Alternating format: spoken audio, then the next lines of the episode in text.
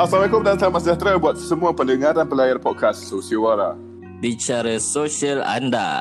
Saya Kamal bersama Mizi Razak di sini. Kali ini kembali dengan episod baru. Tajuk kita pada hari ini ialah merokok di usia muda. Satu norma atau petaka.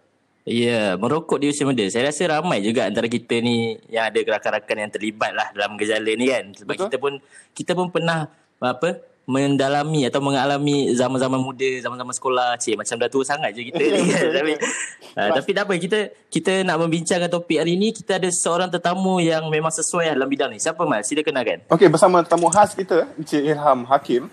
Uh, beliau merupakan seorang pembantu perubatan di Hospital Teluk Intan. Uh, apa khabar Encik Ilham? Ah, khabar baik. Terima kasih. Alright, terbaik. Tanpa buang masa lagi, ayuh ke topik perbualan kita pada hari ini. Pada 1 Disember 2020, Harian Metro telah mengeluarkan sebuah artikel yang menyatakan bahawa kartel rokok seludup kini semakin agresif mengeluarkan serta memasarkan rokok dalam pak 5 batang ataupun diorang sebagai kiri pack dengan harga serendah bawah RM2 sekotak dengan mensasarkan golongan remaja dan B40. Difahamkan rokok pak 5 batang sekotak itu memang untuk pasaran remaja bawah umur yang baru berjinak dengan rokok dan masih mengharapkan duit saku daripada ibu bapa. Jadi Encik Raham dari sudut pandangan Encik Raham sendiri, kenapa golongan muda ni tertarik dengan rokok? Oh, okay. Uh, Bismillahirrahmanirrahim. Assalamualaikum. Um, pertama sekali, uh, saya nak ucapkan terima kasih sebab menjemput saya dalam perbualan hari ini.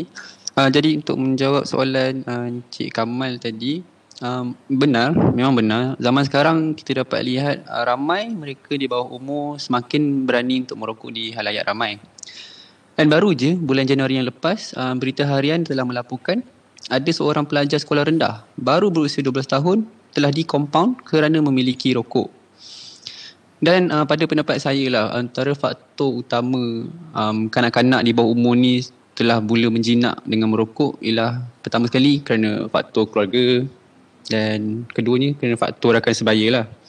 Dan seperti mana yang kita tahu, mereka yang berada di usia muda ni mudah terpengaruh dengan segala perkara yang dilakukan oleh ahli keluarga dan juga rakan-rakan mereka.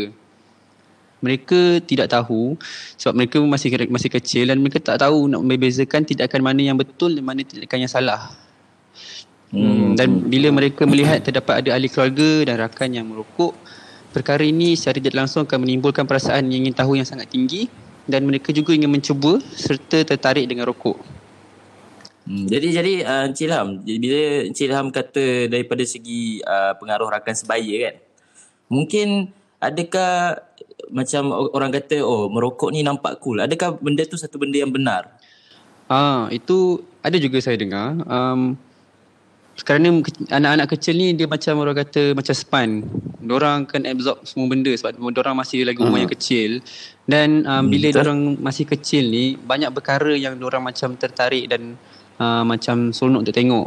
Sebab itulah saya rasa media, media terutama sekali macam um, filem, muzik video, diorang memainkan peranan yang sangat besar dalam hal ni.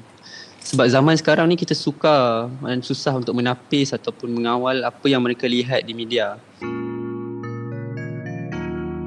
Jadi Encik Ilham, sekarang uh, kita kita nampak lah masalah rokok ni memang agak teruk lah di negara kita kan. Lagi-lagi di kalangan anak muda. Tapi sekarang juga telah wujud alternatif kepada rokok. Seperti e-cigarette, pot dan vape. Dan benda-benda ni senang nak diakses dan didapatkan oleh budak-budak ni lah. Uh, macam ada kedai sendiri jual vape. Dekat mana-mana kan kalau kita tengok di mana-mana lah. Dekat social media pun ada jual vape, Shopee Ha. pun jual. Hmm. Ha, lagi-lagi di zaman pandemik ni benda semua boleh beli online. Hmm. Mm. Jadi jadi uh, jadi pada pandangan Cik Ilham lah, adakah alternatif ini bakal menyebabkan kepada masalah yang lebih besar? Um, alternatif ni merujuk pada vape dan sebagainya. Ya betul, ya betul. Um, sebenarnya alternatif ni dia wujud, dia bukan sebagai satu penyelesaian. Yalah nama pun alternatif. Jadi ianya hanyalah sebuah pilihan yang Mhm. berbeza bagi mereka yang mengisap rokok. Sebab Betul. Uh, rokok tu sendiri memang tak ada benda yang bagus pun. Dia penuh dengan chemical-chemical dan semua uh, alternatif lain tersebut tu taklah maksud ianya berhasiat dan atau mendatangkan faedah. Cumanya ianya jauh lebih baik daripada berbanding daripada merokok. Ya ha, betul. tapi um, sebagaimana yang saya tahu dalam isi kandungan uh, rokok alternatif ni juga mempunyai kandungan nikotin. Sama juga seperti rokok. Ha, tapi Hmm, hmm. Jadi jadi nampaknya dia dia macam tak adalah membantu sangat cuma lebih kepada uh, kira perokok boleh cuba benda lain macam tu lah Ah, kot, tapi, ya. uh, alternatif rokok ni dia boleh mengurangkan budaya rokok di kalangan anak muda hmm. tapi masalah barulah pula akan muncul iaitu penggunaan vape uh, dan pot secara berleluasa. Ha, jadi dua-dua perkara itu merisaukan jugalah sebenarnya. Jadi pada pendapat hmm. saya faedah yang paling bagus ialah tak isap langsung. Itu saja.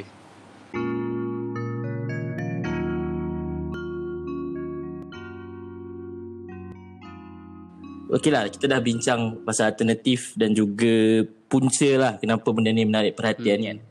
Jadi, bagi pandangan Cik Ilham, apakah alternatif ataupun apakah penyelesaian yang paling efektif? Adakah uh, masalah rokok di usia muda ni uh, perkara yang kita kena terima je yang benda ni takkan berakhir atau memang ada penyelesaian yang paling efektif lah untuk hentikan gejala ni? Hmm, hmm, hmm, hmm. Jadi um, masalah rokok dalam kalangan belia ni bagi saya boleh terhapus jika pihak-pihak berkuasa dan pihak-pihak yang berkaitan seperti Kementerian Pendidikan, pihak kerajaan, pihak sekolah dan sebagainya akan melihat perkara ini dengan lebih serius. Yalah sebab ini melibatkan anak-anak kita semua. Jadi mungkin dengan melakukan Ya. sesi kaunseling ataupun ceramah dari sekolah ke sekolah yang mungkin biasa kita dengar tapi uh, merupakan kadar kekerapannya um, masa, macam Uh-huh. tidak pastilah untuk kita confirmkan lah. Jadi benda-benda yang kelihatan remeh ni perlu diberatkan untuk menampakkan impak dia. Maksudnya hmm. Hmm. macam kita kena selalu dan kerapkan lagi benda ni supaya anak-anak muda ni sedar tentang um, tentang apa orang kata um, masalah dia dan keburukannya apabila kita merokok. Ha, dan Mhm, mhm. mungkin pihak sekolah juga perlu lebih aware dan identify pelajar-pelajar yang mungkin ada sejarah merokok untuk memberikan mereka bantuan untuk berhenti merokok. Ha, sel- Hmm, jadi jadi uh, yalah kita kita mengharapkan uh, semua aspek ataupun semua pihak lah yang disebut tadi tu bekerjasama lah dalam mem- membantu mencegah Okey. benda ni betul tak Cik? Betul. Betul. Jadi uh, Encik Ilham, apa uh, mungkin ada pesanan-pesanan untuk pendengar-pendengar muda kita, adik-adik yang tengah mendengar sekarang ni. Mungkin Encik Ilham uh, rasa ingin mengingatkan mereka atau memberitahu mereka untuk mengelak ke atau sebagainya. Ada ke Encik Ilham? Ada ada ada sudah semestinya. Okey, sila.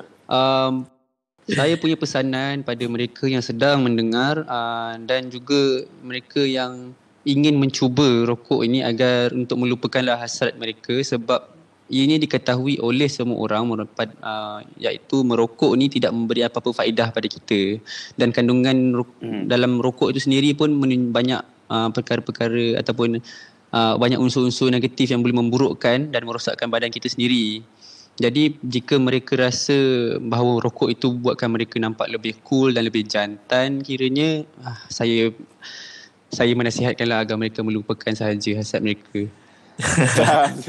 Ya, jadi jadi tak perlulah nak merokok untuk nampak lebih cool di halayak Betul. ramai Ah, betul, ya. Alah, Betul. sebenarnya saya Ya. nak cakap satu lah. Ah, sebab perempuan pun sebenarnya lebih suka lelaki tak merokok. Ah, betul tak? Ah. Oh. Ah, itu betul betul.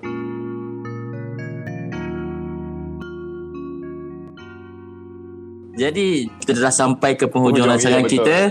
Jadi terima kasih Cik Ilham kerana Ya. sudi Ah, uh, ya, saya- menyeriakan suasana di uh, Sosiowara Ah, hari ini. kasih. Ya, terima kasih kerana meluangkan masa walaupun dalam, dalam orang kata apa dalam keadaan pandemik sekarang pun uh, masih meluangkan masa bersama kami untuk berkongsi uh, orang kata apa pandangan Encik Ilham. Ya, eh. ya, Terima mesti insyaAllah. Alright, terima kasih. Jadi jumpa lagi dalam episod seterusnya. Terima Alright. kasih semua.